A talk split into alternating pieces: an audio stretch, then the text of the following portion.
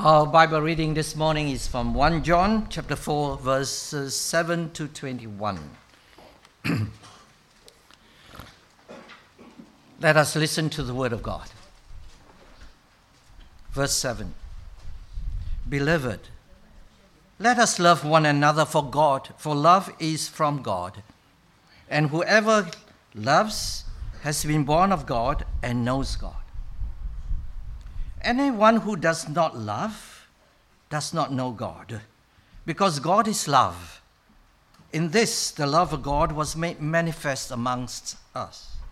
And God sent his only Son into the world so that we might live through him. In this is loved, not that we have loved God, but that he loved us and sent his Son to be the propitiation for our sins.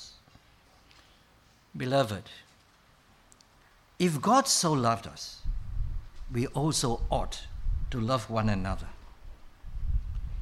No one has ever seen God. If we love one another, God abides in us, and his love is perfected in us. By this we know that we abide in him, and he in us, because he has given us of his Spirit. But we have seen and testify that the Father has sent his Son to be the Savior of the world.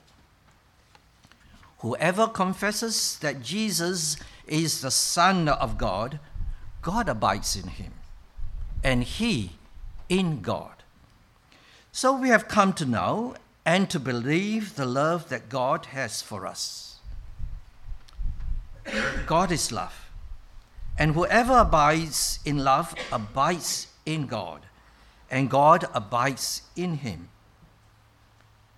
By this is love perfected with us, so that we may have confidence for the day of judgment. Because as he is so, also are we in this world. There is no fear in love, but perfect love casts out fear. For fear has to do with punishment, and whoever fears has not been perfected in love. We love because he first loved us. If anyone says, I love God, and hates his brother, he is a liar. For he who does not love his brother whom he has seen cannot love God whom he has not seen. And this commandment we have from him. Whoever loves God must also love his brother. This is the word of God. Heavenly Father, we are sung of your amazing love, and so we should. For you are the God who is love, and you're the God who has poured out such great love on undeserving sinners like we are.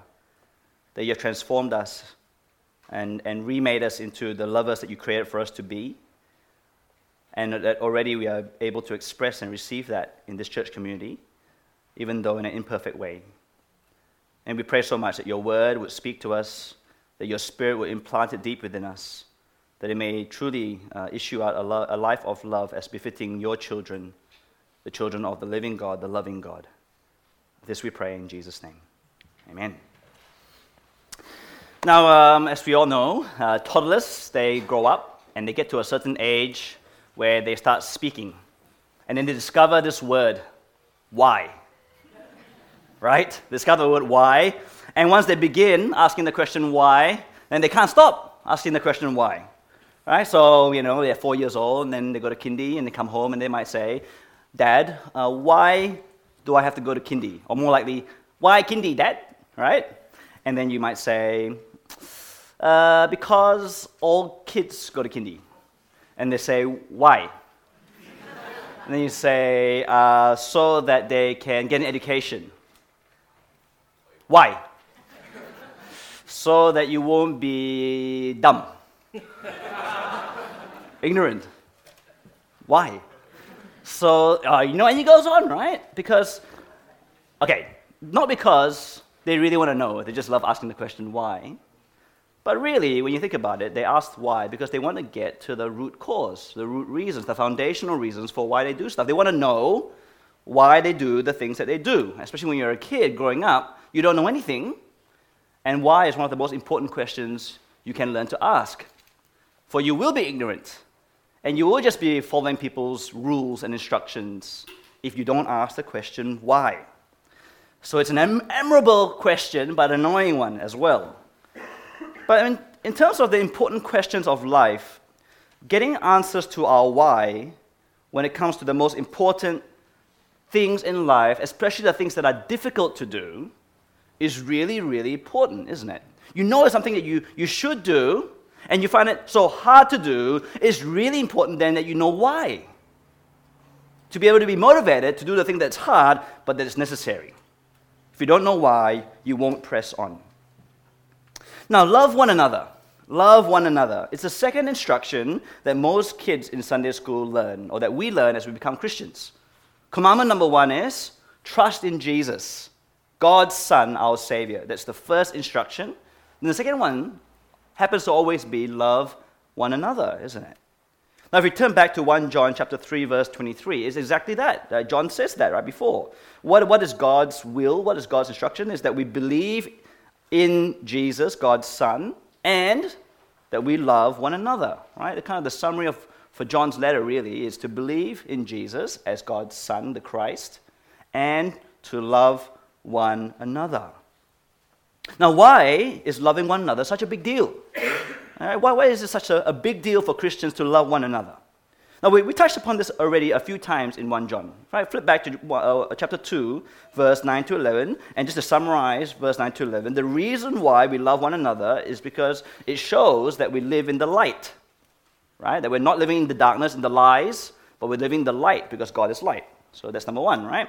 Chapter 3, verse 14, right? A passage we looked at last week. Love one another, loving one another shows that we have passed from death to life, that we were once spiritually dead, but now we've been made alive in Christ. And how do we know we are alive? It's because we love one another. Another reason why. But in this passage, chapter 4, verse 7 to 21, it is the most sustained explanation for why Christians, why we ought to love. And these reasons are as profound as they come. Right? They're the most profound reasons, as we'll see. And why? Why must Christians love? I found a little phrase that can summarize for us that you can memorize, right? It's very easy. Why love? Because God is love, because God loves, and this God lives in us. Okay? Because God is, God does, and God is in us. So let me expand those 3 reasons, all right? 3 reasons. Reasons to love, number 1, because God is love. Verse 7. Beloved, let us love one another, for love is from God, and whoever loves has been born of God and knows God. Anyone who does not love does not know God, because God is love. Now, John begins with the big guns right here, right? He's bringing out the best stuff right from the start. Why should we love one another? Because love is from God, the God who is love. Can you see the 2 statements about God there, right? Love is from God. And the next verse, who is God? He is love. Now, this is getting right back to first principles, isn't it? The very foundation and beginning of things.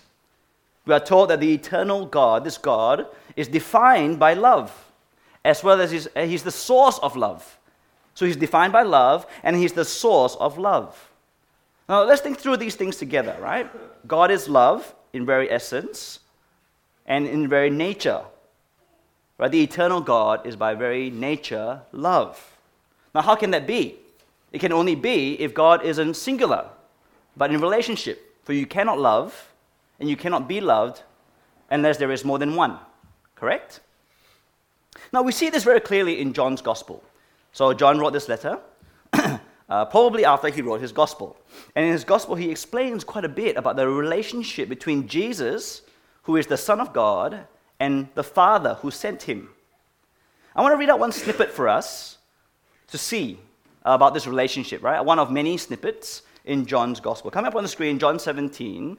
This is a prayer that Jesus prays for his believers and all future believers that is truly amazing.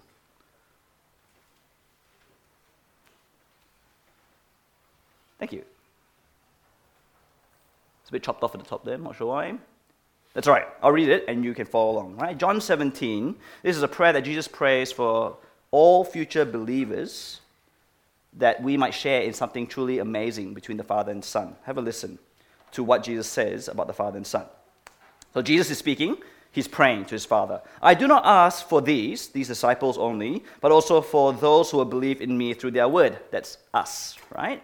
That they may all be one, just as you, Father, are in me and I in you. That they also may be in us, so that the world may believe that you have sent me. The glory that you have given me, I have given to them, that they may be one, even as we are one. I in them, and you in me, that they may become perfectly one, so that the world may know that you sent me and love them, even as you love me. Father, I desire that they also, whom you have given me, may be with me where I am, to see my glory that you have given me, because, and this is the key here, right? You have loved me before the foundation of the world. O righteous Father, even though the world does not know you, I know you, and these know that you have sent me. I made known to them your name, and I will continue to make it known, and the love with which you have loved me may be in them, and I in them. Now, we could spend 40 minutes preaching on this passage, which I won't, but you really get the sense, right, of this eternal intimacy, the love before the foundation of time, of this world, that God shared. For eternity past, there was God, Father, Son, and Spirit, in an eternal bond of love, an eternal relationship and fellowship, of giving and receiving, of perfect unity. God is love. Father, Son, Holy Spirit, love. Now, you can think about the human inventions of God, right? And humans throughout all of human history have always sought after God and have tried to come out with what God might be like. And oftentimes you have this singular God, but a singularity cannot be, in essence, love, because there's no one to relate to. Some people come up with an idea of a force, an impersonal force. Well, there's no love there if it's just a force. And then you've got the many gods of polytheistic religions, right? The many god religions, but usually we see these stories of these gods in conflict. Certainly not essentially love, then, is it? If they're always in conflict. But the God of the Bible, the God revealed through the Son becoming flesh, the God who sends his Spirit to dwell in us, this Trinitarian God is eternally love in essence. God is love. And so then from God flows love, especially in those and to those he creates. Now, love is from God, not in the way that, say, a gift I buy for you on your birthday is from me, right? So coming out a little image there. So it's not like this, right? Love is from God isn't like me giving you a gift, that, you know, this gift is from me. Nor is it like a letter I write to you and this letter is from me. It's not like that. Love is from God in the way that heat and light is from the sun, right? Love is from God in the way that heat and light is from the sun. It flows out of his very essence. Heat and light flows out of his very essence. Love belongs to God's nature, and it emanates out of his very essence. And so, love, the very concept itself, and every experience and expression of true love in its many forms, the receiving and giving of love, the joy and the pleasures of love that we experience, it's all from God. It's not external to God. It's all from God. It's an outflow of his very nature. We are experiencing God all the time, whether we're believers or not, because God is love, and every expression of love in this world is from him. And so the first answer to the question, why love, is a mind-blowing one. Right? We need some time almost to meditate on what this really looks like. Why love? Because God is love. And because out of the God who, the eternal God who made all things, flows love.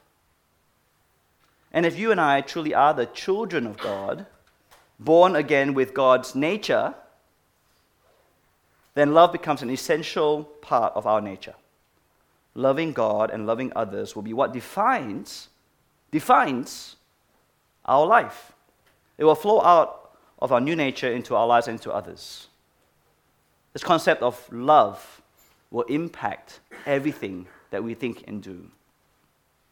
Now, obviously, this doesn't mean sort of sentimental, romantic love. When we study scriptures, we see love in its many varied forms. And if we don't understand what that is, we don't know what love is like, and we don't know how to live it out. But every part of who we are as God's children should flow out of love that he gives to us. But John doesn't stop there, does he? Not just with the concept of God's love, he goes on to speak about the demonstration of his love, right? The reality of God's love clearly and wonderfully displayed that we can see.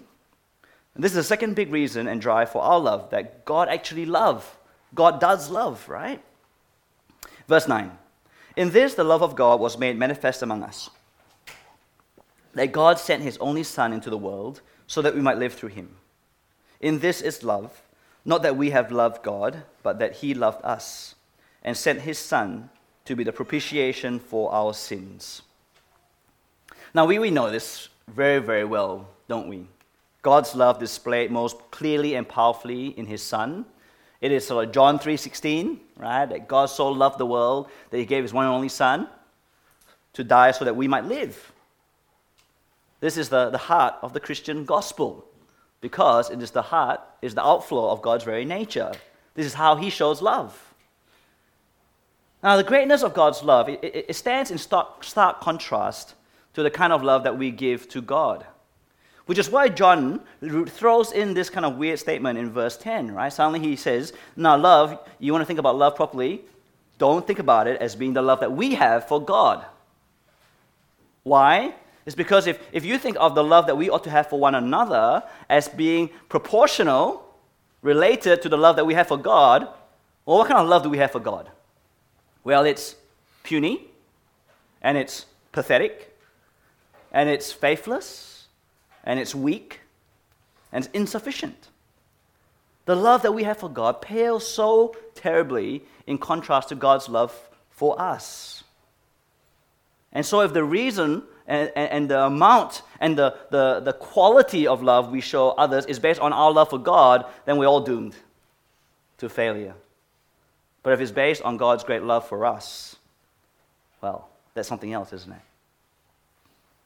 And so John defines for us, right? Love isn't the little that we give someone so great, right? Love isn't the little that we give someone so great. Love is the great that God gives us who are and deserve so little. That's what love is. That's the definition. That's the quality and the quantity of love that we show each other.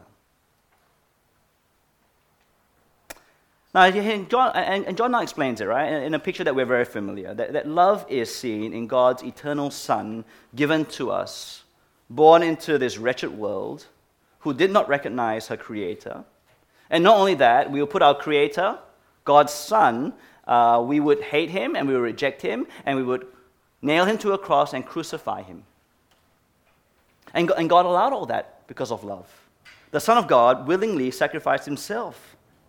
And as John tells us, he put himself forward, or he was put forward as the propitiation for our sins.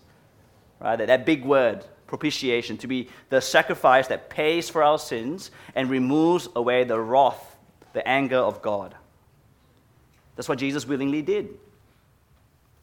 Now, needless to be said, I'm not sure that I would give up any of my three children for any of you. As much as I love you guys, right? My love for you probably, definitely, will not extend to me offering up my children for you, even if they were willing, right? Especially if they were willing. And if you were someone I didn't know, well, definitely not. And if you were my enemy, well, needless to say, there's no chance. Well, there's not a snowflake's chance in hell, right, that I will give up any of my children, willing as they might be, for my enemies. Now, we know that. We've heard that illustration before. And those of us who are parents start to feel it even more strongly. But we do need to really reflect on the kind of mind-blowing love that God shows us. God is love, and he demonstrates his love like no other. And so we come to the second reason, to the question, why love? Why love? Because God does. God has so loved us with the greatest expression of love. Verse 11. Beloved, if God so loved us, if you're a person who likes to write in your Bible, you can underline, circle, put a star on the word so, right? If God so loved us, we ought to love one another. God first loved us with such a great love. We as his children ought to love one another with that kind of great love. Now, the third reason we love is seen in verses 12 to 16. Please follow along as I read it again, okay? Verse 12 to 16. No one has ever seen God. If we love one another, God abides in us, and his love is perfected in us. By this we know that we abide in him and he in us, because he has given us of his Spirit. And we have seen and testified that the Father has sent his Son to be the Savior of the world. Whoever confesses that Jesus is the Son of God, God abides in him, and he in God. So we have come to know and to believe the love that God has for us. God is love, and whoever abides in love abides in God, and God abides in him. Now, as we start this passage in verse 12, it's easy to misread verse 12. Right? You read verse 12 and you say, if we love one another, God abides in us, and his love is perfected in us. And we might think that what this means is that because I love other people, then I earn the merit of God dwelling in me. Okay? It might read that way. If we love one another, then we earn God's living in us. You could misread it, right? A wrong reading of this verse. Because clearly this isn't what it's saying if you were to just read on to the next verse. How do we know that God abides in us and us in him? We know because he, that is God, has given us of his Spirit. That's how we know, because he has given us of his Spirit. It is through the message of the gospel of God's Son that we confess and believe that allows the Spirit to come into us, right? Have a look at verse 14 again. We have seen and testified that the Father has sent his Son to be the Savior of the world. So what? Well, whoever confesses that Jesus is the Son of God, God abides in him and he in God. So we have come to know and to believe the love that God has for us. Now, it's very important to notice the flow of thought in these verses, right? It begins with the historical event that has been seen, that was witnessed by the apostles, and that has been testified to down through the generations to all believers, right? It begins with the historical event of God's demonstration of love by the sending of his Son into the world. That's how it begins. And as we heard, this is the demonstration of God's love. And as we heard, one of the things that we have to do, first and foremost, is to believe, to trust, to confess Jesus as being God's Son, the Christ. Now, for those who have heard about the historical demonstration of God's love and who now receive it by receiving Jesus, then God says that now Jesus, God, Spirit, abides in us. Right? You see the flow? So the conclusion, verse 16, so we have come to know and to believe the love that God has for us. God is love, and whoever abides in love abides in God, and God abides in him. Now, if you forget about everything I've said in the last 3 minutes, this is the profound summary you've got to get your head around, right? It all begins with the gospel message, the demonstration of God's love in history. Now, this message of love is taken in, believed, and it results in God himself, the God who is love, dwelling in us by his Spirit.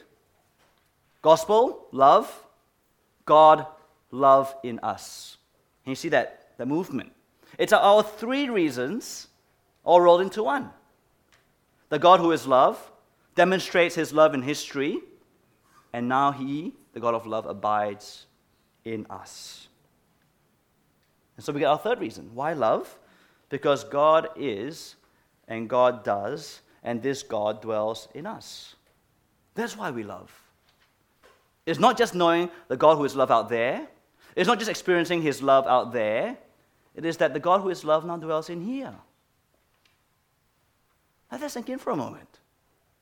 If God's love isn't profound enough, if God's demonstration of love isn't great enough, how crazy is it, right? How mind-blowing is it to have known that this God of who is love dwells in us?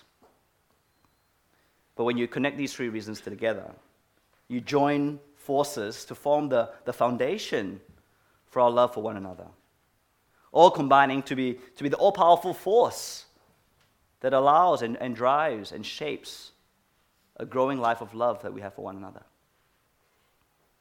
Now, we've been given three profound reasons to love, and they're all deeply connected. Now, two implications come out of this.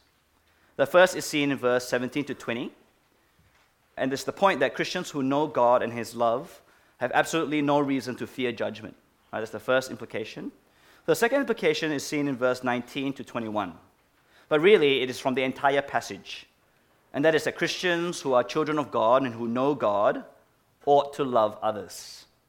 I mean, that's a clear implication. We'll talk about that at the end. So let's start with no fear. Verse 17. By this is love perfected with us, so that we may have confidence for the day of judgment, because as He is, so also are we in this world. There is no fear in love, but perfect love casts out fear. For love has to do with punishment, and whoever fears has not been perfected in love. Now, how is love perfected in us? That's key, right? Because that's how you have no fear. How is love perfected in us? Well, it's not by anything that we have done, but through what we've just seen and what we've just heard, by the God who is love coming into this world to demonstrate His love and coming into us to dwell in us, the God who is love. That's how the love of God is perfected in us. See, those who trusted in Jesus know and have the love of God. More than that, we have God Himself abiding in us and us in Him. Now, since this is true, Christians know exactly what will happen on Judgment Day. Not because we're arrogant, but because God tells us so, that we know exactly what is going to happen on Judgment Day. If God is in us and He is for us, then there's no way that He will judge us. No way, Jose. No way at all that He will judge us. He's in us. He's for us. John says in verse 18, there is no fear in love. And clearly, John is speaking about the fear of judgment or the fear of punishment in this context. Because we fear God, for sure, in a deeply reverent and worshipful way as God, but we do not fear judgment and we do not fear punishment.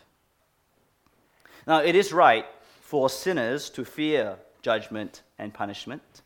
It is right for those who do not trust Jesus as God's Son, their Savior and King, to fear judgment, but it is not right for us who trust Jesus to fear judgment and punishment. It is not right for us who trust Jesus to fear judgment or punishment. Now, even as I say that, we kind of feel uneasy about that, right? Because so often we do fear, don't we? In those moments where we so struggle with sin, where we stumble and fall, maybe on the occasional moments where you sin in a way that you never realized that you had it in you to do that. Or it could be the habitual sins that we've been struggling since we were 6 years old or 16 years old. And we doubt whether God will really forgive me because of the sinner that I am.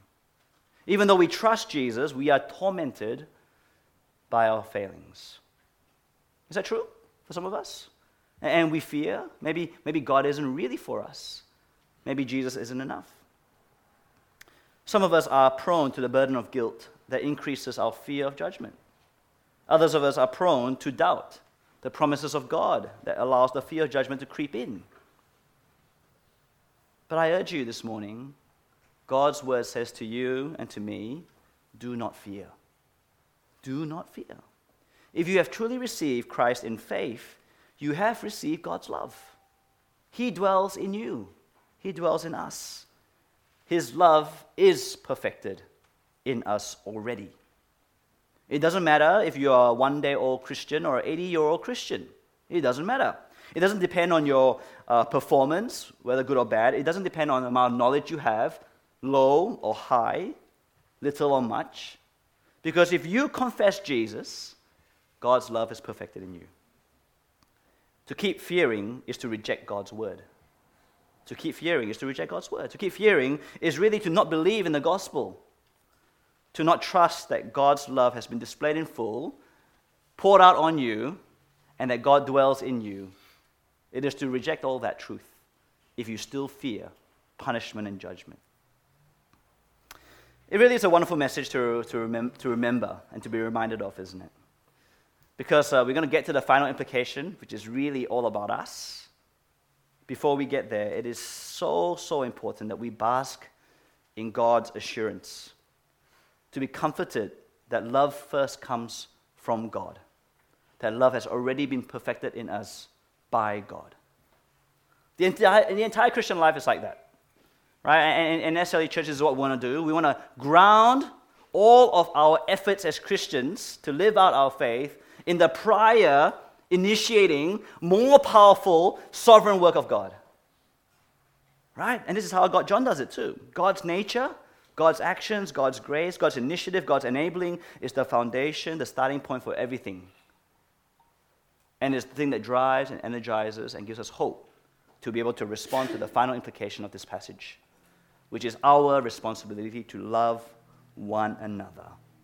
And John doesn't pull his punches when it comes to these instructions, these commands for all believers.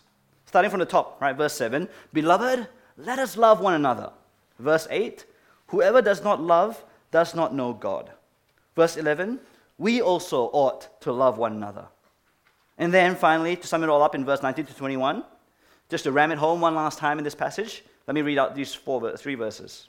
Verse 19, we love because he first loved us.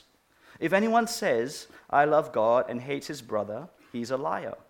For he who does not love his brother whom he has seen cannot love God, whom he has not seen. And this commandment we have from him, whoever loves God must also love his brother. Now, the whole point and purpose of this passage is really very clear, isn't it? It is to command us who claim to be Christians to love.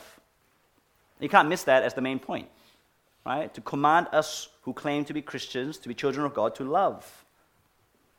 John has already given us some reasons, like I said, in chapter 2 and 3. But in this passage, he pulls out the big guns. We love because God is love, because God loves, and because this God lives in us. And so if we are truly born of God, children of God, and know God, if we love God, then we will love one another. Now, for some of us, this might be something new. Maybe you've only just started coming to church recently, or maybe your Christian expression has been more about doing works of service or about learning truths. And maybe this is quite new for you, to see how crucial, and I would say all-encompassing, love is for the Christian. And I'm so glad that you've come today to hear this message. And maybe in the past, and maybe even right now, you struggled to see what's the big deal about love. You kind of know it's important, but you don't quite see why it's such a big deal. Maybe that's how you've come today. Maybe you haven't been convinced that relationships within the church are of utmost importance. Maybe you've been disappointed by the church. Maybe you've been hurt and jaded by people who have disappointed you, who have been hurtful to you in some way, who have been disloyal to you in the church, who haven't displayed this kind of love. Or maybe you see church as something you just come to when you can, right? A service, a performance to attend, where you come to experience your own spiritual connection to God, you know, through the singing and through the prayers. You come for personal growth in understanding the Word. And then, as soon as the last song kind of begins, or as soon as it ends, you leave, right? Like, you don't see church as extending beyond that final prayer that finishes the service. You know, relationships, really forming bonds of love with others, maybe it's really not your thing. Maybe you're an introvert. Maybe you're really shy. Maybe you've had bad experiences with people in the past. Whatever it is, I hope that God's word today really changes your mind and your attitude. A devotion to loving one another isn't an optional extra of our own spiritual walk. And dare I say, it's not even an optional extra for being human. For God created us to be lovers. He has recreated us in His image as the lover so that we love. And that begins in the church. It is not an optional extra. Do hang around and do make the effort to get to know and love each other. Now, for many of us, though, I think we already know this. Right? I would suggest that maybe 80-90% of you, if I asked you what's so important about love, you would be able to tell me, maybe not in these exact words, but a pretty significant portion of reasons that we've covered today, you would know. And yet we struggle to love. So what's going on with that, right? Many of us know these things, but we still struggle to love deeply and truly. To give of ourselves sacrificially the way that God does, to really be able to show grace and acceptance, to really be able to forgive and not find fault and not be critical. We struggle. Why is that?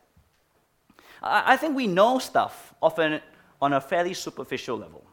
We know stuff in our heads, but it's quite superficial truths that haven't really sunk in. Or perhaps we have a limited understanding and experience of these foundational reasons. Right, we know the statement God is love. We know the statement that God displays profound love. We know what it means for the Holy Spirit of God, who is love, to live in us. But we don't really know. We don't really experience. We haven't really been captured by what those things really mean. You see, if our love flows out from all these truths in knowing that God is love, then how much do you truly know and understand and have been transformed by such a profound theological truth? How much time do we actually stop to reflect on what does it mean for God to be eternally in relationship? And what does perfect love even look like among God? So that we can understand what love is like. And if our love flows out from God's demonstration of love through His Son, then how much have we truly been impacted by the life, death, and resurrection of Jesus? And we all know that Jesus, because of love, came into this world to live and die and rose again, but how much are we actually impacted by that? When we share in the Holy Communion together, we're just going through the motions. Because that's basically what the Communion is about, isn't it? The love of God through His Son, Jesus. And how much does that really impact us? If our love flows out from God's Spirit abiding in us, then how much do we actually let God's Spirit work in us? Or how much do we actually grieve and block the Spirit's work in our lives? And not let the Spirit do His thing. Which you have to study. How does He do His thing? Is it by going to some worship service or to go to some seaside or some mountaintop? What does the Bible say about how we allow the Spirit to work in and through us? I'll give you a hint. It's the Bible. Okay? The sword of the Spirit. That's how we allow the Spirit to work in us. You see, our love for one another cannot increase merely by trying harder. Although we certainly do want to put in every effort, that's not really the foundational way that we grow in love for one another. We try harder, but we understand that at the end of the day, it's about being fully invested and captured by the reasons that God gives us to love. I think we must begin actually by asking God for help, by praying the kind of prayer that Paul prayed in Ephesians chapter 3. It's an amazing prayer that really seems to fit, all right, how we apply this passage by asking God for help. Let me just read out the prayer before I actually pray it. Okay, the Apostle Paul prays this for Christians, okay? For this reason, it's kind of small, isn't it? That's all right. Okay, for this reason, I bow my knees before the Father, from whom every family in heaven and earth is named, that according to the riches of His glory, He may grant you to be strengthened with power through His Spirit in your inner being, that's God's indwelling, so that Christ may dwell in your hearts through faith, that you, being rooted and grounded in love, may have strength to comprehend with all the saints what is the breadth and the length and the height and the depth, and to know the love of Christ that surpasses knowledge, that you may be filled with all the fullness of God. Are we sure that God can do this? Can He fill us so much with understanding and experience of His love for us that it will flow out from our lives? Verse 20, the doxology wraps this up. Now to him who's able to do far more abundantly than all that we ask or think, according to the power at work within us, to Him be glory in the church and in Christ Jesus throughout all generations, forever and ever. Amen. God can do that work in us to help us to be the kind of lovers that He saved us to be. And from there, from that grounding, from that foundation, we then strive to love one another. Let's pray.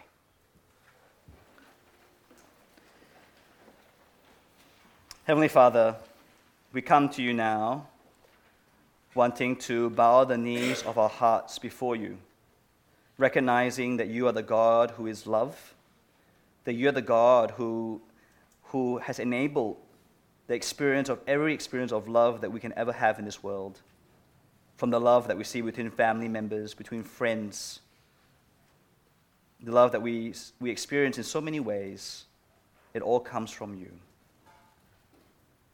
But the greatest way that we've seen love is within yourself. That in eternity, Father, Son, Spirit, you have been in an eternal loving relationship, that you are love. You created for us to love. You show us what love is like, not the kind of puny, pathetic love that we have for you or for each other, but the great and amazing love that you have shown to us through your Son, that you, out of your love, sacrificed your Son, that your Son, out of his great love, was the propitiation for our sins, taking on himself the punishment for our sins, taking on himself your wrath poured out in full so that we may live. We pray that these simply will not just be truths that dance around the surface of our brains or in our hearts, but that Christ may dwell in our hearts all the way in through faith. They will indeed be rooted and grounded in love, that you may grow the strength for us to comprehend what is the breadth and the length and the height and the depth, to know the love of Christ that surpasses knowledge, that you would fill us by your Spirit with all of your fullness, the fullness of you who is love. We do this with confidence that you can do more than we ask or think, according to the power that is at work within us. We know that you'll do this for your glory, in the church and in Christ Jesus, now and forever. We know you will do this so that we can grow in a greater experience and expression of love. And this we pray in Jesus' mighty name. Amen.